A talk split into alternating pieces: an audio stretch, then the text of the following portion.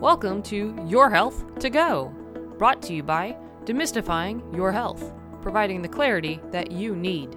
I'm Ashley Wood, registered nurse and author, your host. In each episode, we take a health topic that's important to you and break it down into easy to understand information. We also discuss the most common treatments and preventative techniques. Thank you for joining me today. Let's get started. Today's topic is hair loss. One day you're in the bathroom getting ready to go to work and notice that your hair is starting to thin in some spots.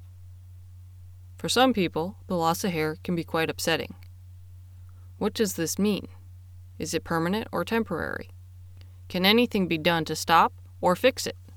Alopecia, or hair loss, can affect anywhere on your body, but most commonly presents on the scalp.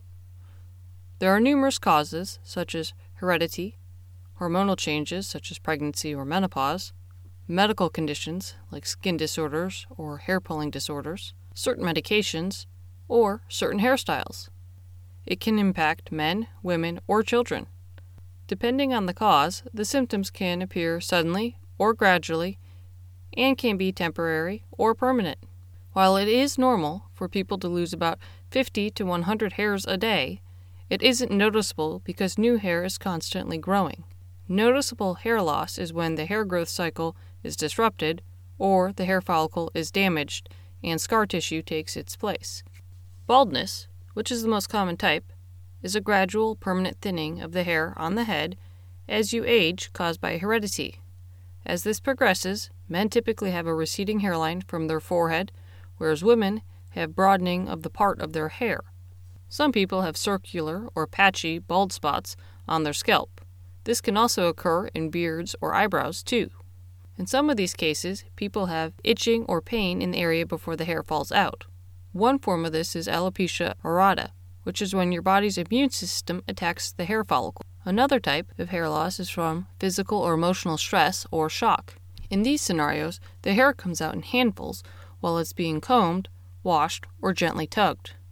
This results in an overall thinning but no bare patches. It is usually temporary, and the hair will grow back when the stress is gone. Full body hair loss is usually due to a medical condition or medication, such as chemotherapy. The hair loss is usually temporary. Scalp infections, like ringworm, can cause temporary hair loss that grows back once the infection is treated.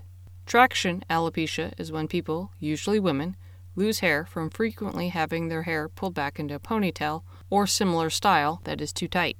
Most temporary hair loss doesn't require treatment to replace the hair, as it will grow back on its own.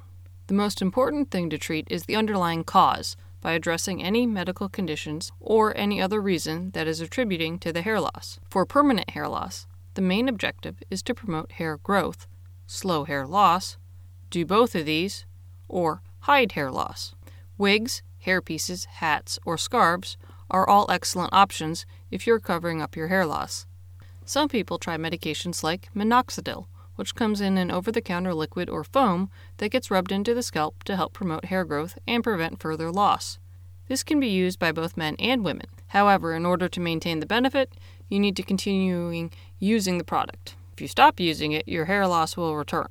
A prescription pill, finasteride, that is available for men also needs to be continually taken in order to maintain the hair growth and loss prevention. It is extremely important to note that women who are pregnant should avoid touching any pills, especially if they are broken or crushed, as it can have negative impacts on the fetus. Some individuals opt for a hair transplant surgery.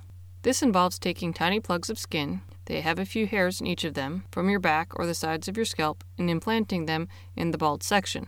This process is painful and expensive so it's usually reserved for the most common permanent hair loss type, in which only the top of the head is affected. In some cases, you'll still need to take hair loss medication to help improve the results. While you can't change your genes, there are some things that you can do to help lessen the chances of having hair loss. It's important to eat a well balanced diet since poor nutrition has been linked to hair loss. Treat your hair gently when washing or brushing it. It's a good idea to use a wide tooth comb don't twist, rub, or pull your hair, as this can cause damage to the follicles and loosen your hair. Try to avoid tight hairstyles, such as braids, buns, or ponytails, as much as possible. Also, avoiding harsh treatments like hot rollers, curling irons, flat irons, hot oil treatments, or perms on a regular basis can be helpful. Hair loss can come as a shock and can be very upsetting. There are things that you can do to help prevent and manage it. If you have any questions or concerns about hair loss, please speak with your doctor. If you would like more information, please visit the American Academy of Dermatology's hair loss page. Thank you for spending some time with me today. If you found the material to be valuable and helpful, please tell your friends about us. We're on social media, so like and follow us there to stay up to date on our latest information. You can also sign up for our weekly newsletter on our website. Stay healthy, and please join us next time on Your Health to Go. Now, time for the legal statement. Please keep in mind that the content we provide is not intended to be a substitute for professional medical advice, diagnosis, or treatment. Always seek the advice of your physician or other qualified competent health provider with any questions you may have regarding a medical condition. Never disregard professional medical advice or delay in seeking it because of something you have heard on Your Health to Go or seen on the Demystifying Your Health site.